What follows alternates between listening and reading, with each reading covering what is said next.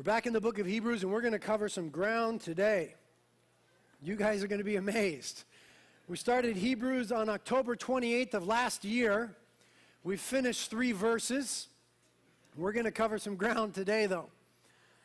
But let's start reading just as a refresher, just as a reminder. You guys, as a congregation, are going to know this first chapter of Hebrews so well. You guys are going to own this. It says in Hebrews 1 1, God, after he spoke long ago to the fathers and the prophets in many portions and in many ways, in these last days has spoken to us in his Son, whom he appointed heir of all things, through whom also he made the world. And he, that is Jesus, is the radiance of God's glory and the exact representation of his nature. And he upholds all things by the word of his power. And when he had made purification of sins, he sat down at the right hand of the majesty on high. Now we've dissected all that very carefully. Now we get to some new ground today. Verse 4 Having become as much better than the angels as he has inherited a more excellent name than they. Let's pray. Lord, we thank you for that name, that name that is above every name that beautiful name, that name by which men and women are saved, that name at which every knee will bow and tongue will confess that you are Lord. We thank you, God, for loving us. We thank you that you're a Savior, that for so many of us, you've come and you grabbed us out of the pit of despair. You've taken us out of the miry clay and you set our feet upon the rock. You've taken us from places of brokenness and fear and failure. You've brought us into wholeness, into love and security with you. Thank you for being a wonderful and awesome God. And we ask that now, as we open up the scriptures, that Jesus, you'd reveal more of yourself to us. We want to be, as a church, students of your word.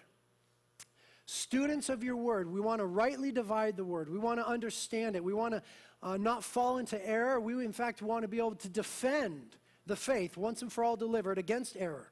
We want to know heresy when we see it. We want to see error and uh, occultic misinterpretations of Scripture when we see it. We want to set right your doctrine in our community, Jesus. But more than students of your word, we want to be lovers of you. And so as we become students, expand the capacity of our heart to experience who you are, Jesus. We want more of you in our lives, more of your beauty, your presence, your power, your forgiveness, your grace, your mercy, your love. Work these things in us. Jesus, become preeminent in our hearts today. Bigger. Be huger in our hearts, Lord. We ask that everything else of our own selves and our psyche and the world and all this other stuff would fade away and be quiet. And you'd become real big and awesome in our sight today. And Lord, please help me to communicate these wonderful truths. Help me to do it in a way that is right and that honors you. In Jesus' name, amen. Now, as we study the book of Hebrews today, and we're going to study, I want to remind us of the context. We've always got to be aware of the context whenever we study the Bible because you understand that what we have in the New Testament were documents that were written some 2,000 years ago. And then in the Old Testament, even older. And they were written to be understandable to the people that received them at that time. So, just for the New Testament example, it was written to be understandable to people that lived in that world 2,000 years ago. It was a different world. There were different cultures, they had different backgrounds and different leanings and different influences and different languages. That's why sometimes we've got to commit ourselves to a study of the Word because it's written to be understandable to them. It is still God's Word to us, but it wasn't written in this century. So that's why we've got to commit ourselves to a little bit of study, to understand it fully, to apply it to our lives. And the first thing that we do to endeavor to understand the Bible is see the context in which the portion you're looking at was written. Now, there's a context to the book of Hebrews. It's very important to the whole understanding of the book. And that is this it's between it's between 64 and 70 AD is the time when Hebrews is written. In 64 AD, Rome burnt. The Caesar in Rome at the time, the ruler of the inhabited earth, was Nero. He was a ruler of the inhabited earth. And under his watch, Rome burnt down. And many of the Roman citizens and even the Senate began to blame Nero for the fires. He was somewhat of a nutcase. If you read history, you'll find that out. And they began to blame him for the fires. Nero didn't like that, and so he looked for a scapegoat. And he blamed the blazes on the Christians. The Christians had become a target at this time. Prior to about 64 AD, they were considered by the Roman Empire, the ruling authority of the world, they were considered to be merely a sect of Judaism. Judaism was a government sanctioned religion. A government sanctioned religion. The Romans have many gods, and they had no problem taking on new gods. When they went and conquered other nations, they would just assimilate their gods and their religions into theirs because the Romans figured if we conquered this nation, then the gods of their nation must be submitting themselves to the Roman gods. So they had no problem letting other peoples even worship their gods once they were a conquered people. They were very liberal about religious expression. Judaism, though, didn't really fit into their acceptance of other religions because Judaism was monotheistic. It believed in one true God, and the Romans believed in many gods. What the Romans did with the Jews was sort of grandfather them in. They said, okay, we see that you guys are very, very zealous about your one true God. So while we're worshiping all these other gods, we're going to let you worship your God. And, and they, they, they made it a government sanctioned religion for a time, Judaism. They were allowed to worship the way that they wanted to and do their sacrifices and have their synagogues and their temple and their services. And in fact, they were exempt from sacrificing to Caesar. All the other people in the Roman Empire had to sacrifice to Caesar in one way or another. But the Jews were exempt from it. They did have to make sacrifices on behalf of Caesar, but they didn't have to sacrifice to Caesar. So they had some favor in the Roman Empire. Christianity springs up after Jesus, of course, and is viewed as a sect of Judaism because there were always various sects coming from Judaism. And they just said, oh, another Jewish thing, no big deal. But then around the year 60, the Roman Empire started to notice that there was a difference. You see, the Jews were pretty ethnocentric. There was the occasional Gentile that wanted to uh, uh, convert to Judaism, but primarily speaking, the Jews were the Jews and they had their religion. But all of a sudden in Christianity, you had every tongue, tribe, and nation. All of a sudden, you had all these different people from all these different backgrounds coming together to worship this God that they called Jesus. And not only that, but you had all this different social strata coming together. It seems that their religion shattered class divisions. It seems that slaves and masters were able to come together on the Lord's day on Sunday and worship God together as brothers, shoulder to shoulder, equal before the Lord. It seems that in this thing called Christianity, there is neither Jew nor Gentile, neither slave nor free, neither male nor female, but they were all one in Christ Jesus. And the Romans were perplexed by that unity. And ultimately, they were threatened by that unity. The Romans, being the world power, were very uh, paranoid. And anytime something might have come off as subversive, they were pretty quick to try to put it down. And because Christians were united and they were meeting together and they were worshiping this one God that was different from Judaism, they begin to discern, it, it seemed subversive to them. So Christians became a target in the Roman Empire to one degree or another. And they became a very convenient scapegoat for Nero to say, hey, it wasn't me that burnt down Rome, it was the Christians. And that unleashed government sanctioned persecution toward Christianity. And it was gnarly persecution. Uh, church history or tradition tells us that both Paul and Peter were martyred for their faith during the persecution under the Caesar Nero. So it's big time persecution. And what we have here in the book of Hebrews is a document that was written to some Hebrew Christians, Jewish Christians, formerly just Jews, now they become Christians who are living in this Roman Empire and, and they're beginning to feel threatened f- for their lives. Christianity became religio illicita, an illegal religion. And practicing it was punishable by death. So now they're afraid. They thought that Jesus was going to establish an earthly kingdom and rule and reign. But they see that Rome still is ruling and reigning, reigning in the inhabited world. Now their religion is illegal. They're afraid. Their Christianity isn't working out the way that they thought it would. They thought it would be different. They thought this is a Jewish Messiah, the son of David. He's going to uh, establish a Davidic throne and he's going to rule and reign. But now they find themselves as the outcasts, rejected by the Jews, rejected by the Romans, rejected by general society marginalized, outcasted, even hunted. So the Holy Spirit then prompts the writer of the book of Hebrews, unknown to us, we can speculate, but we don't know, to write this document to tell these Hebrew Christians to stand firm in their faith. saying to them, Don't give up. The story's not over yet. The situation looks bleak, bleak on the world scene, but it's not over yet. Hold on in difficult times. And we see that throughout the New Testament. The Bible's always telling us that. Persevere in trials and in tribulations. Stand firm. Resist the devil and he'll flee from you. Hold firm to your faith. Be strong in the faith. Be sober and of good courage. Be alert. All these things we hear in the New Testament. And so he's writing to them to establish them in their faith because some of them were leaving it. Christianity's not working out. I don't want to be killed. I'm over this thing. And some of them were walking away from the faith. And note very carefully, note very carefully for your own life, the strategy as ordained by the Holy Spirit to get them to continue in the faith. It's seen in the book of Hebrews. All the book of Hebrews does is exalt Jesus Christ above everything and everybody else. That's all the book of Hebrews it tells us that Jesus and the covenant that he came to give us is better than everything and everyone else. The strategy to get God's people through difficult times is to get more of Jesus into their lives. Now, that's true for us today. And we're going to have difficult times. Jesus said, In this world, you're going to have trouble, but take heart, I've overcome the world. And we're going to have difficult times, increasingly so as Christians, as the days progress. And the prescription, the remedy for times of difficulty is more Jesus. Amen? But see, we have the tendency to look other places. We have the tendency to be praise the Lord and happy clappy when everything is good. But oftentimes, when difficulty comes, we start to look for a backup plan, a safety net, a plan B, something that used to work back then. Something I was doing then where everything was okay, or, or something that's tangible and sure. And that was the temptation for the Hebrews. And what was tangible and sure and seemed to work out previously was Judaism. And so these people that this book are written to are starting to go back toward the old covenant and the old things thereof in Judaism, going back to the prophets. That's why he says Jesus is the full and final revelation. Tempted to go back to the sacrifices. That's why he says Jesus is the sacrifice.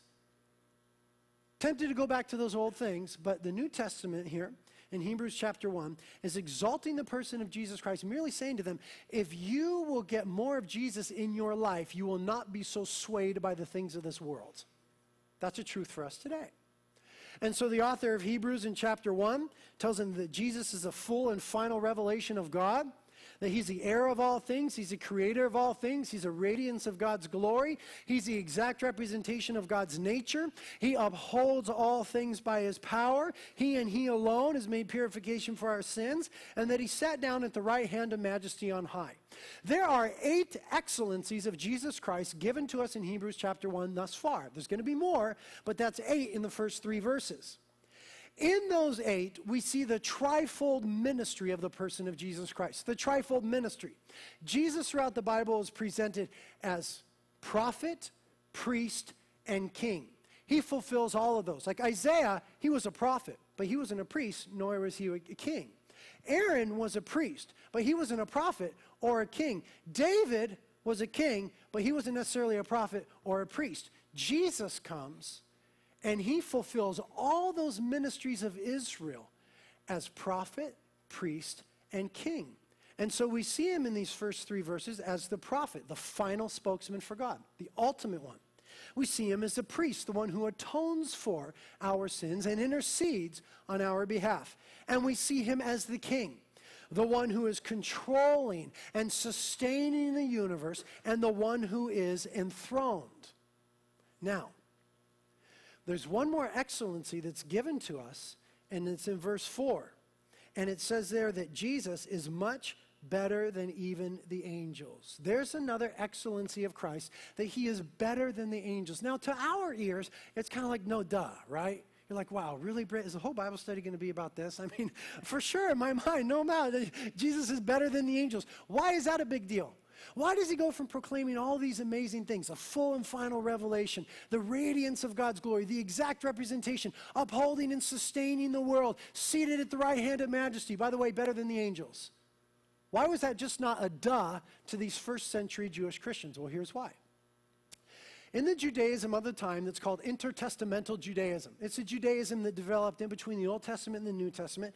It had some distinctives. And one of them was that angels was, was very big in their Hebraic consciousness.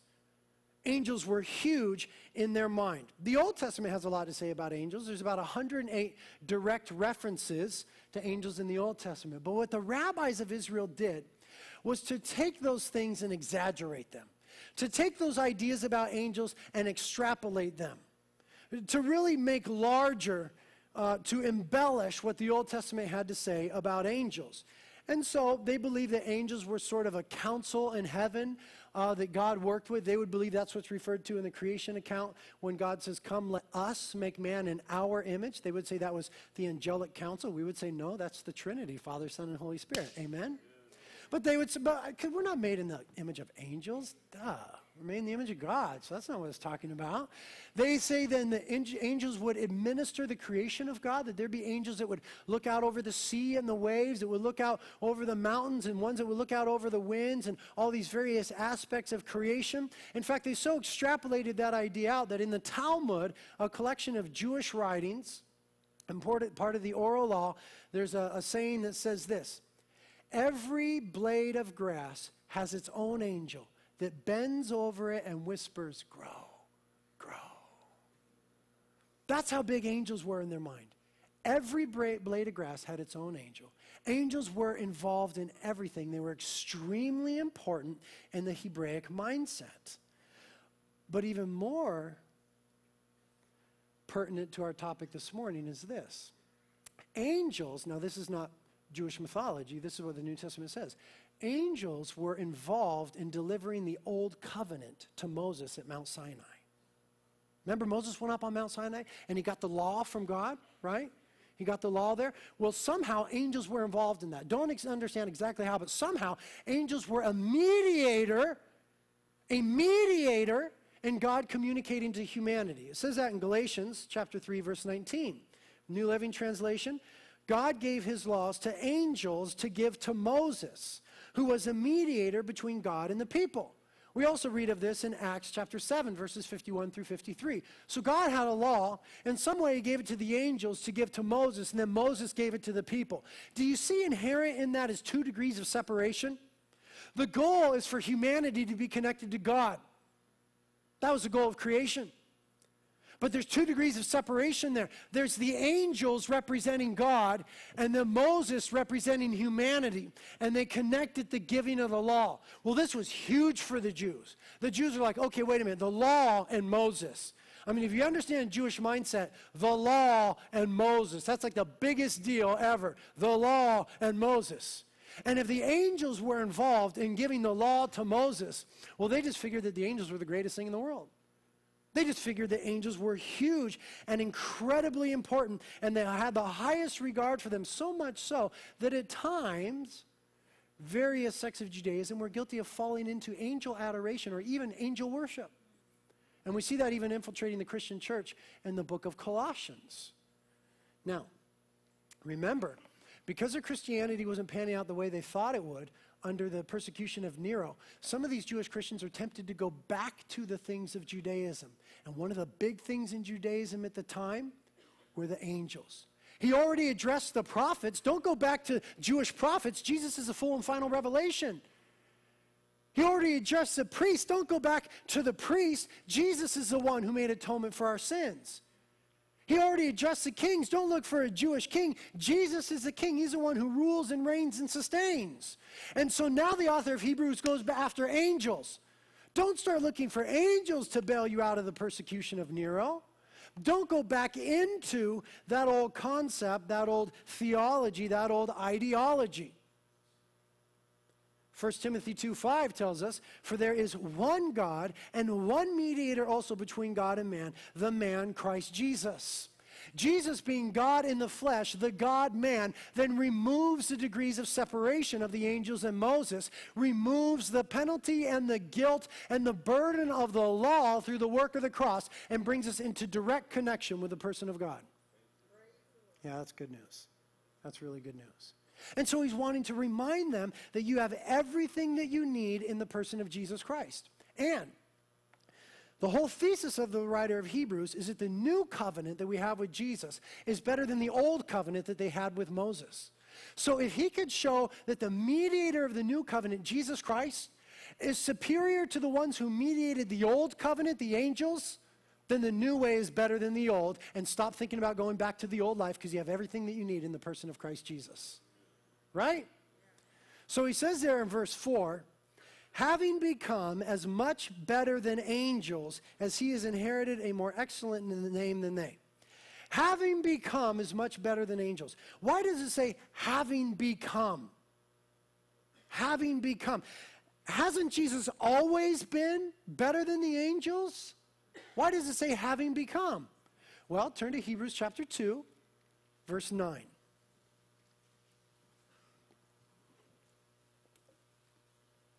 Hebrews chapter 2, verse 9 says, But we do see him, that is Jesus, who has been made for a little while lower than the angels, namely Jesus, because of the suffering of death, crowned with glory and honor, that by the grace of God he might taste death for everyone. So there is then this concept that Jesus in the incarnation was made for a little while a little lower than the angels, in that he tasted death. He became a man and he tasted death. And so he became, for a little while in the incarnation, lower than angels in rank, in order. Now, what he's then saying here in verse 4 is after that, Jesus became once again much better than the angels. The pre incarnate Jesus always much better than the angels. He's a creator of the angels. We'll talk about that next week. But in humanity, He's made lower for a while to the point of death on the cross. But then remember, verse 4 is set in the context of the end of verse 3. Verse 3 says, And he ascended to the right hand of the majesty on high. So we're talking about the resurrection, the ascension, the glorification, and the exaltation. And he's saying, listen, the story wasn't over at the cross. We don't have a dead Jesus hanging on the cross who in his humanity was lower than the angels. We have a resurrected Lord Yes, we have a resurrected Lord who has ascended, who is exalted, who is glorified, and who is once again much better than the angels. So he's trying to tell them, don't go back to those old ways. Now, this is pertinent for you and I today because there's somebody that knocks on all of our doors sooner or later named Jehovah's Witnesses. Jehovah's Witnesses believe that Jesus Christ is a created being. We do not believe that Jesus was a created being. They believe that he was created as Michael the archangel. And then at a certain point in time, Michael the archangel ceased to be and he became Jesus. And then later on, he became like a glorified Michael. But that he's created. He's important in creation. He's the first creation, but nonetheless, they say that he's created. And this is one of the verses that they will use where it says, having become as much better than the angels. And what helps them in their case, unfortunately, is a King James translation. The King James doesn't say having become, like my New American Standard here. It says being made. And so that sounds then like Jesus was created at some point in time. They have their own translation called the New World Translation that would reflect that as well. On occasion, when you're studying the Bible, it's helpful to look in the Greek. And we have tools at the bookstore. Anybody could look back at that stuff. You don't know, have to know Greek to study the meaning behind some of these words. Having made, as the King James translates it, and as Jehovah's Witnesses would purport, says Jesus is created. Having made, to make, in the Greek is the word poieo. To make in the Greek, poieo means to make. You know what to make means, to make. Poieo in the Greek. That is not the word used in Hebrews chapter 1, verse 4. The word used in Hebrews chapter 1, verse 4 is ginomai, which is a very distinct word which means to become. It's different than to make. So we do not have in Hebrews chapter 1 anything in the Bible saying that Jesus was ever created. We have it speaking about his humanity, his submission to the Father and being made lower than the angels, and yet his co equality with God. And then we have his resurrection, ascension, glorification, and exaltation, where he is once again much better than the angels, having become, ginomai, not being made, but having become much better than the angels as the exalted Lord of Jesus Christ. So next time they knock on your door, you have a little bit of ammunition. Now, the next phrase says that he has inherited a more excellent name than the angels. What does that mean? That he has inherited a more excellent name. From what I'm able to discern, there is this concept in which Jesus is given a new name by the Father after the ascension. There's many names for Jesus. Emmanuel, Jesus, which is just Yeshua in the Hebrew, is a common name at that time. Son of God, Son of David, the bright morning star. There's all sorts of different names for Jesus, faithful and true, so on and so forth. But there seems to be this sense of this other name. And let's try to get at it. Let's turn to Revelation chapter 19. He's inherited a more excellent name. Revelation chapter 19.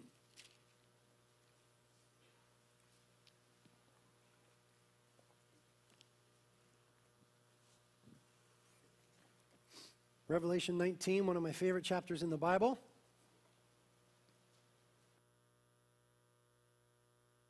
It's speaking about the second coming of Jesus Christ. And it's all really good. We'll have to restrain ourselves here. But we'll just pick it up in verse 11, okay? The second coming of Jesus Christ. Verse 11. And I saw heaven opened, and behold, a white horse. And he who sat upon it is called faithful and true, and in righteousness he judges and wages war. Who is that? That's Jesus. Notice he's called here faithful and true. Now look at this description of him. And his eyes are a flame of fire and upon his head are many diadems. And look, look, look. He has a name written upon him which no one knows except himself. Interesting. He has a name written upon him which no one knows except himself. He's called faithful and true in the previous verse. There, there's another name. There's all these names in the Old Testament, all these titles in the New, hundreds of titles for Jesus. But here at the second coming, there's this new mysterious name. He's got a name written on him and nobody knows. That's really cool, right? Okay, let's continue to look at it. Verse 13. And he is clothed with a robe dipped in blood, and his name is called the Word of God. That's not the name that nobody knows. We know that name, but there's another name. So far, he's been called faithful and true and the Word of God, and nobody knows. Let's read on just because it's cool. Verse 14, and the armies which are in heaven, clothed in fine linen, white and clean, were following him on white horses. Who's that? That's us coming back with the Lord to rule and reign with him at the second coming. Isn't it cool? Jesus is on a big white horse, Caballo Blanco. A white horse, he's on Caballo Blanco, and we're on little horses behind him, riding behind him as he comes. I love it. And look what it says in the next verse. Verse 15, and from his mouth comes a sharp sword, so that with it he might smite the nations, and he will rule them with a rod of iron, and he treads the winepress of the fierce wrath of God the Almighty.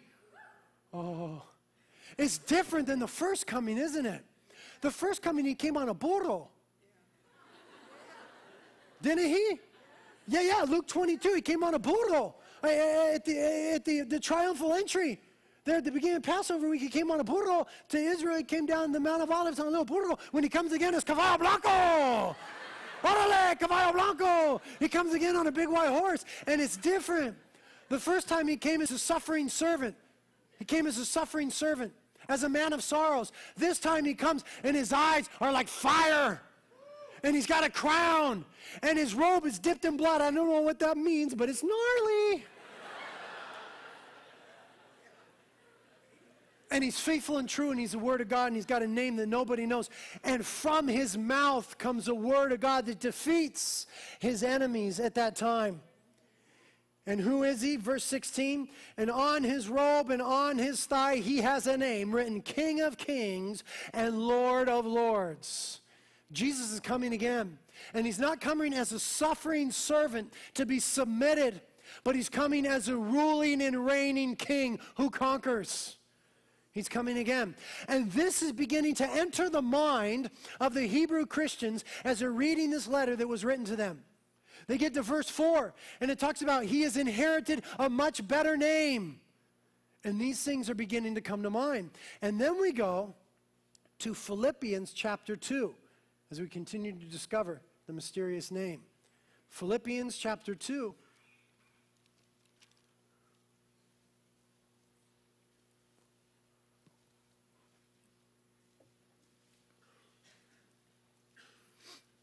Philippians chapter 2, we'll start in verse 8. Speaking of Jesus, it says in Philippians 2 8, and being found in appearance as a man, he humbled himself by becoming obedient to the point of death, even death on a cross. Therefore, also, God highly exalted him and bestowed on him the name which is above every name. That at the name of Jesus, notice it's not the name of Jesus, it's above every name. That's one of his names. But there's this other name in the mix that at the name of Jesus, every knee should bow of those who are in heaven and on earth and under the earth, and that every tongue should confess that Jesus Christ is Lord to the glory of the Father. We're told here that he's given a name which is above every name. And at the name of Jesus, also one of his names. Every knee should bow. Now, in my translation, every knee shall bow is in little capitals. Is it in your translation as well? That means that it's a quotation from the Old Testament. Here is one of the greatest tips you'll ever have on studying the New Testament. When you see a place in the New Testament that's quoting the Old, go back and read that whole passage of Scripture from the Old. Not just the little part that's being quoted. Read it in context. Because we have something called chapters and verses in our Bibles. They were added much later on. They're very helpful to us. They're good. They're not evil. They bug you, white them out. It doesn't matter. They're not the Word of God. They're there to help us navigate through the Word of God. But in the ancient manuscripts and in scrolls and so on and so forth, those weren't there. And so when people were teaching the Word of God, they couldn't say, open up to Isaiah 53. What do you mean? Instead, they would say something like, He was pierced for our transgressions. And the Jewish mind would go, okay, that part in Isaiah where it's talking about that one. You see? That's the way that they would do it. And so, in the context of the Bible here, most of the writers of the New Testament being Jewish, when a little part of the Old Testament is quoted and applied to Jesus, there's always a larger context behind it. And if we go back and look at it, it'll help us discover a little bit more. You should always do that. So let's go and look at it. This quotation, every knee should bow, is from Isaiah 45. Let's go there.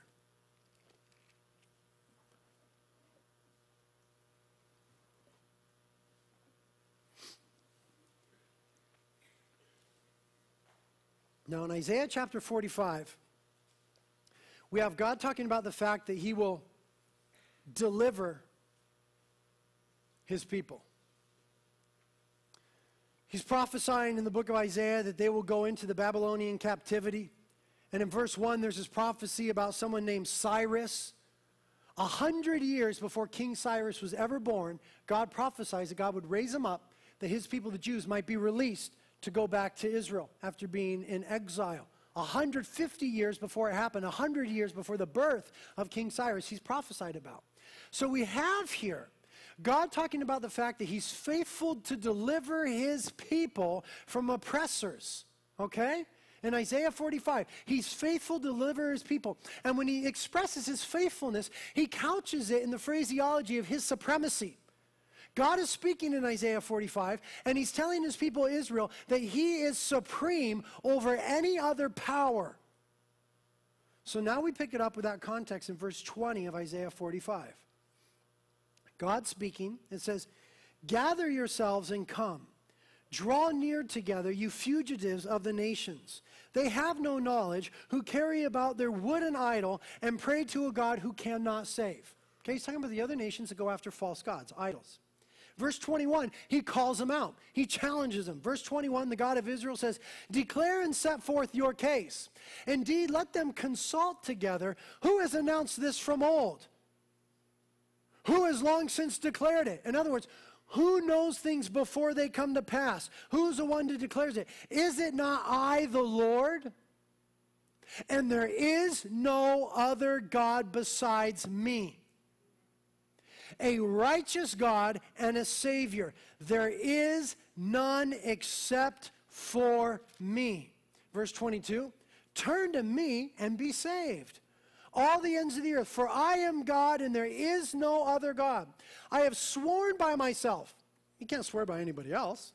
I've sworn by myself. The word has gone forth from my mouth in righteousness and will not turn back. Here we go. That to me, every knee will bow, every tongue will swear allegiance.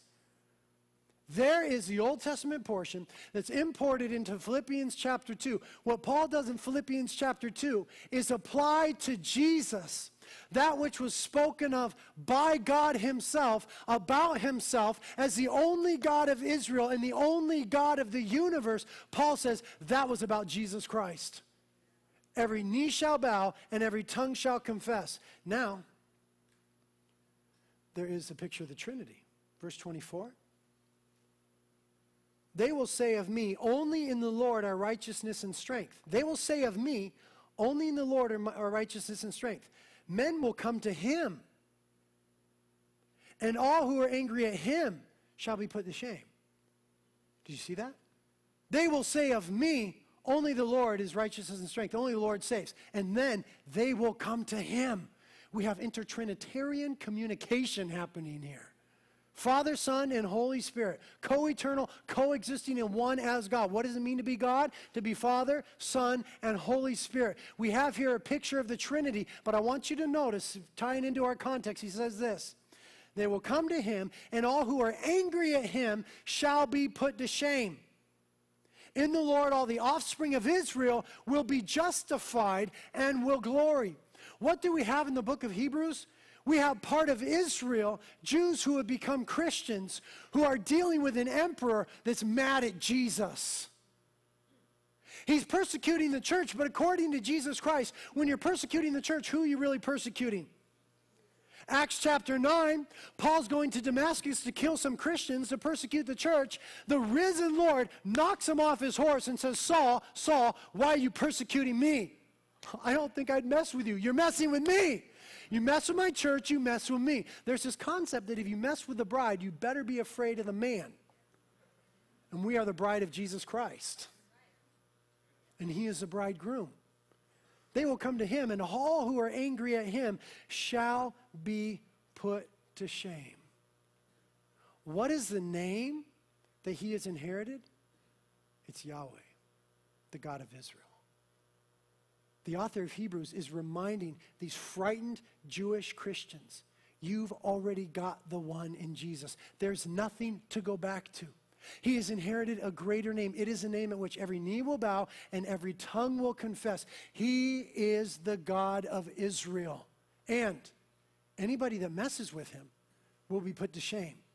And in the Lord, all the offspring of Israel will be justified and will glory. Basically, what he's telling them is in the end, Jesus wins. I know times are difficult. I know that Nero is a Caesar, the emperor, the king of the inhabited earth, and that he's threatening your earthly existence. But your citizenship is not on earth, your citizenship is in heaven. And in the end, Jesus wins. He's reminding them of the fact that in the end, Jesus wins. And so his exhortation throughout the book is going to be hold on, stand firm. Don't give up. Don't give in. Don't slide back. Now, in our lives, that's important because we have a world that is getting weird, do we not? We have a world that is getting weird. As weird as it was under Nero at that time. There's much worse persecution happening in the world right now than happened under Nero. You must understand that in places like Saudi Arabia, Sri Lanka, Indonesia, Sudan, China, Eritrea. There's much worse persecution happening in the world than we're happening under Nero. And what the Bible tells us is that in the end, Jesus wins. He comes on a big white horse and opens a big can. in the end, Jesus wins. So, the exhortation for our faith is don't give up, don't bail out, don't fall back. Jesus wins. The story isn't over yet.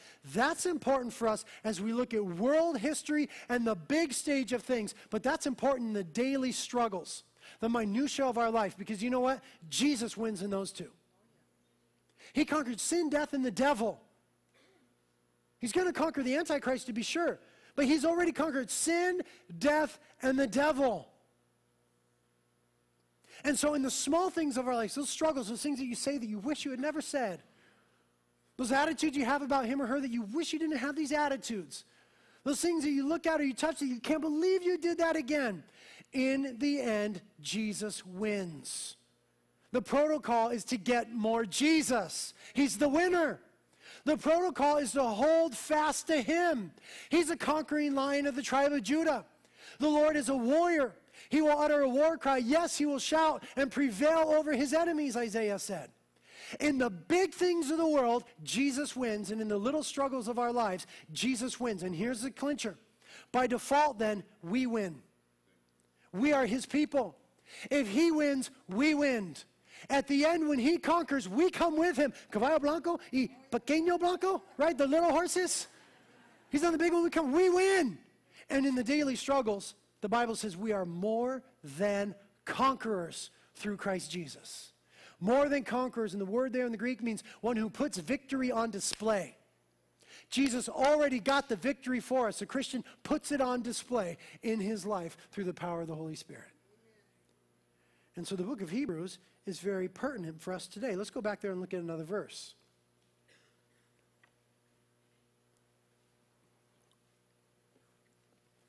Verse 5 now. He's going to begin to reason about him. He's still talking about the angel thing. We're going to be on the angel thing for a few weeks because he finishes the whole chapter talking about how Jesus is greater than the angels. And what he does is he uses the Old Testament to reason with these Hebrew Christians. Now, that was scripture at the time. The New Testament was not yet fully written, it wasn't codified, it wasn't canonized. Scripture at the time was the Old Testament. Okay?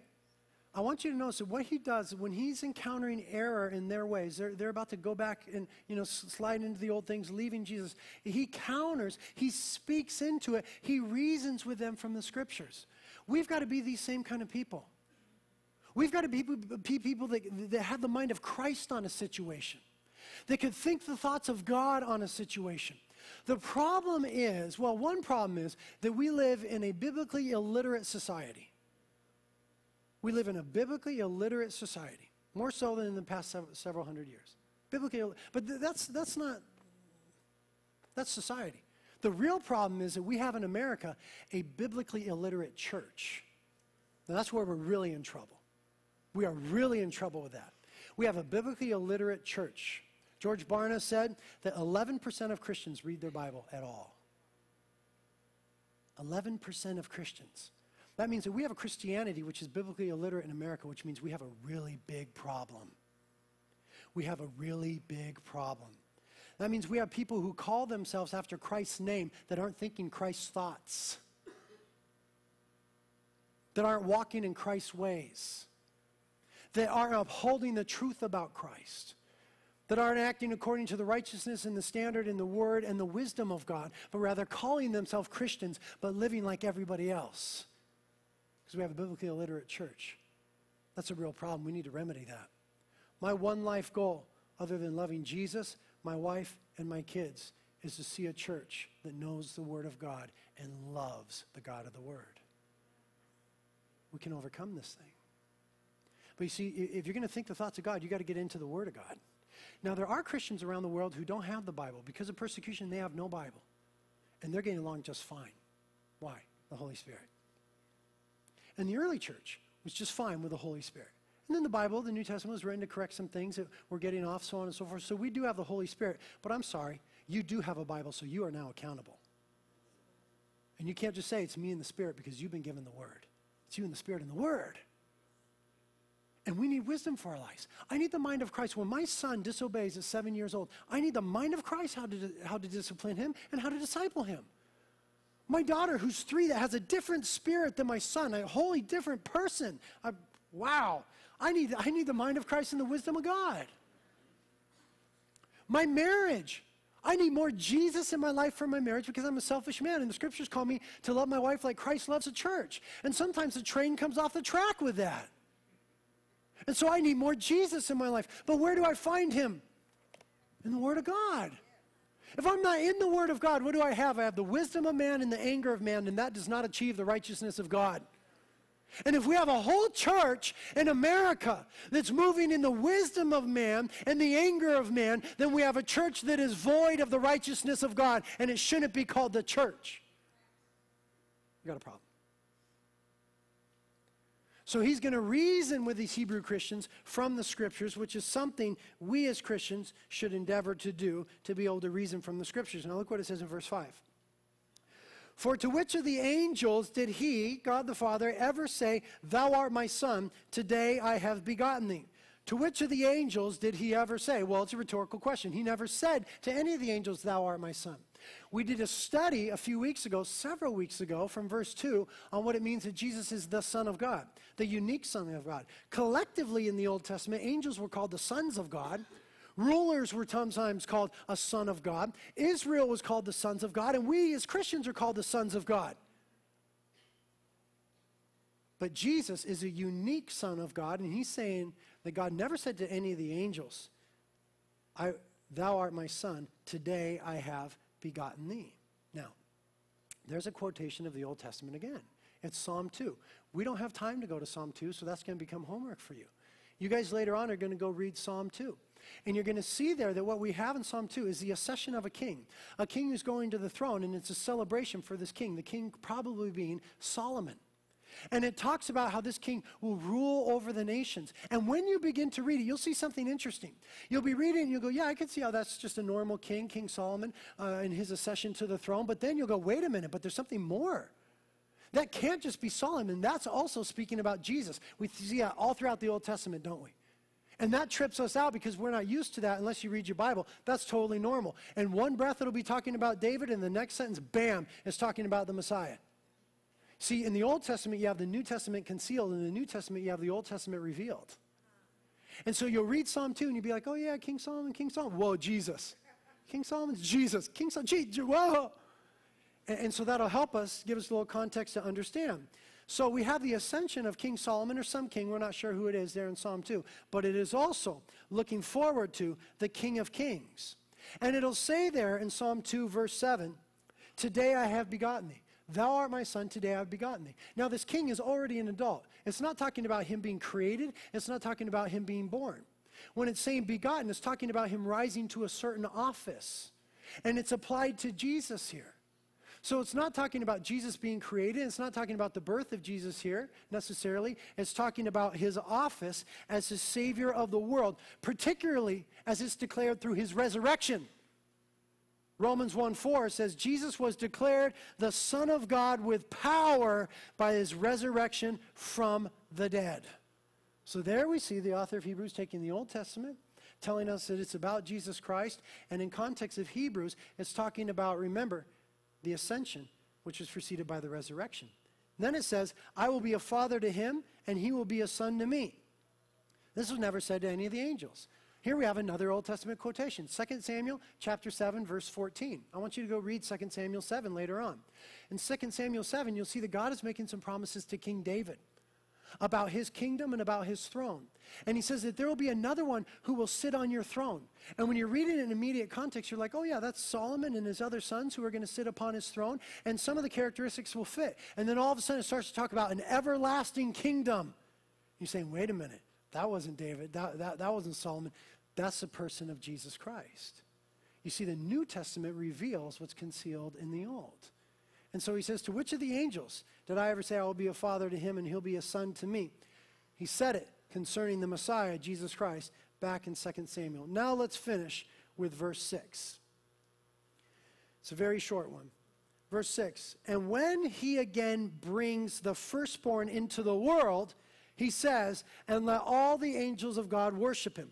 When he again brings the firstborn into the world. This is speaking about the second coming of Jesus Christ. When he again comes into the world.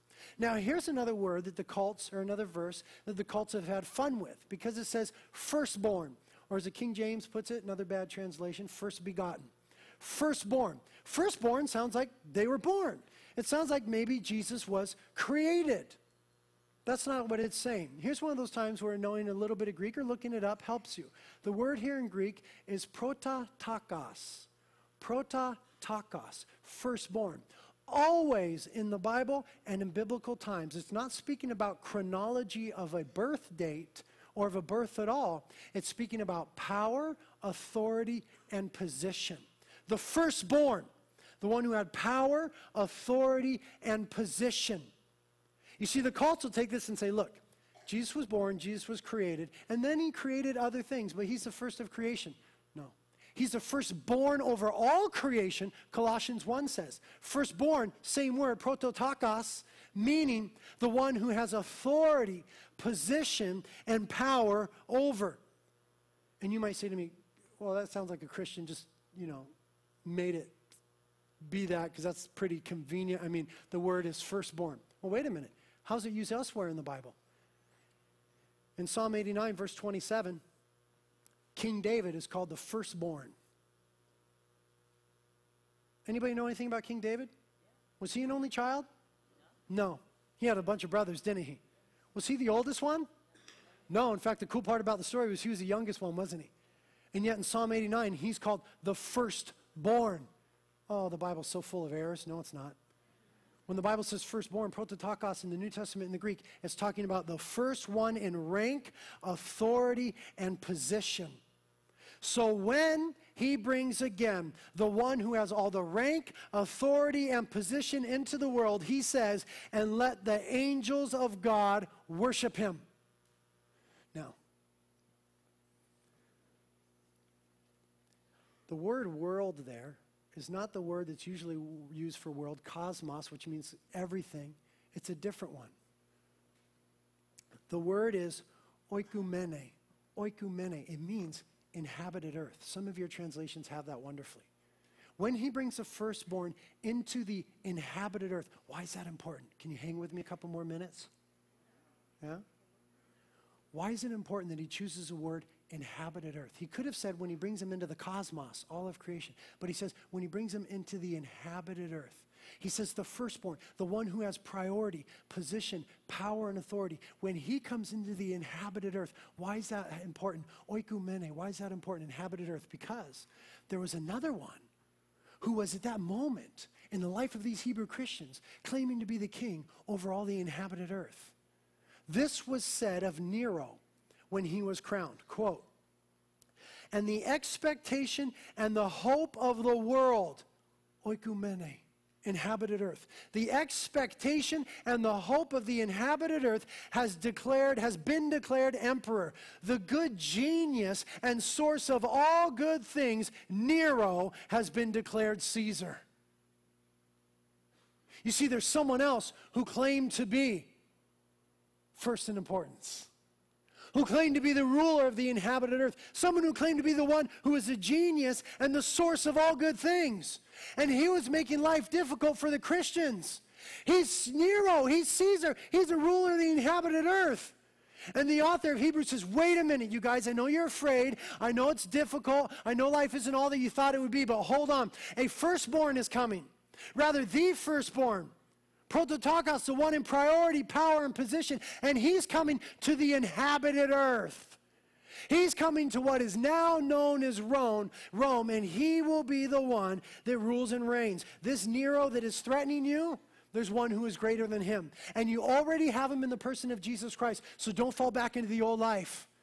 And don't look for some other safety net. And don't look for a way out. Cling to the person of Jesus Christ no matter what it costs you. Cling to the person of Jesus Christ. Now that's huge. That was huge then, and that's huge now because we know that when Jesus comes again, he comes to a revived Roman Empire under the leadership of Antichrist. And he defeats them there in Revelation chapter 19. So Jesus is coming to the inhabited earth, and he's going to rule and reign. But don't forget this he also is already in the minutiae of our lives. Because he said before he ascended in Matthew 28, and lo, I am with you always, even to the end of the age. I'm with you always. Until I come again, I am with you always until the end of the age. So, in the big, broad view of history and the flow of the world and politics and rulers and kings and trials and tribulations and troubles and uncertainties, the firstborn is coming and he's going to rule and he's going to reign. And in the little things of your life that are scary and difficult and overwhelming and kind of gnarly, he's there and he wants to rule and reign. And the last thing that we read is, and let all the angels of God worship him. When he comes, the angels of God will worship him. Now, can I have one more minute?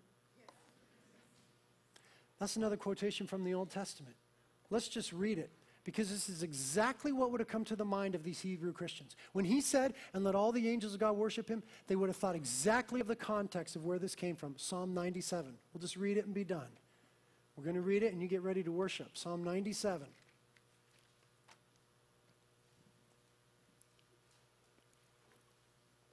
By the way, the Jehovah's Witnesses in their New World Translation, they changed that word worship.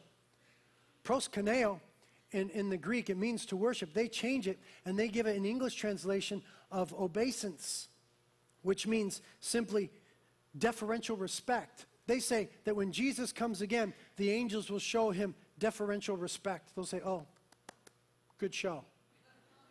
Actually, they say that it already happened in 1914. They changed the Bible. Next time they knock on your door, you've got some ammunition. The word there is worship. And, and, and when they challenge you on that, they say, then, then go ahead and take their Bible from them and say, well, let's look at the context. Let's go to Psalm 97 and see what it's talking about. Psalm 97, verse 1. The Lord reigns. Let all the earth rejoice. Let the many islands be glad. Clouds and thick darkness surround him. Righteousness and justice are the foundations of his throne. Fire goes before him and burns up his adversaries round about. Kind of sounds like Revelation 19. His lightnings lit up the world. Sounds like Matthew 24, the second coming. The earth saw and trembled. The mountains melted like wax at the presence of the Lord, at the presence of the Lord of the whole earth. The heavens declare his righteousness, and all the peoples have seen his glory. Let all those be ashamed who serve graven images, who boast themselves of idols. Worship him, all you gods. There's a quotation that's taken into Hebrews 1 6. Worship him, all you gods. God simply means spiritual beings or supernatural powers. It's rendered angels in Romans 1. Worship him, all you supernatural powers, angels, fallen or not fallen. Worship him. Again, the whole God of the universe, something speaking about him in Psalm 97 is applied to the person of Jesus Christ. You show that to the Jehovah's Witness, you too will very realize, you realize very quickly you're talking about a different Jesus. They will say you're talking about the same Jesus, you're talking about a different Jesus. Same thing with Mormons. This is the God of all the universe in the person of Jesus Christ. Zion heard this and was glad. And the daughters of Judah have rejoiced because of thy judgments, O Lord. For thou art the Lord most high over all the earth. Thou art exalted far above all gods. Hate evil, ye who love the Lord, who preserves the souls of his godly ones. He delivers them from the hand of the wicked, even Nero. He delivers them from the hand of the wicked. Light is sown like seed for the righteousness, and gladness for the upright in heart. Be glad in the Lord, you righteous ones, and give thanks to his holy name. And that is exactly what would have come to the mind of those frightened Hebrew Christians on that day when they were gathered in a room fearing for their lives, and they unrolled the scroll, and they read there, When the firstborn son comes, all the angels will worship him, and they would realize, We've got the right king in Jesus. Amen? Lord, thank you for your word. It's so good, it's so right. And Lord, help those of us that are in that situation that these Hebrew Christians were in, where we started to fall back into some old things.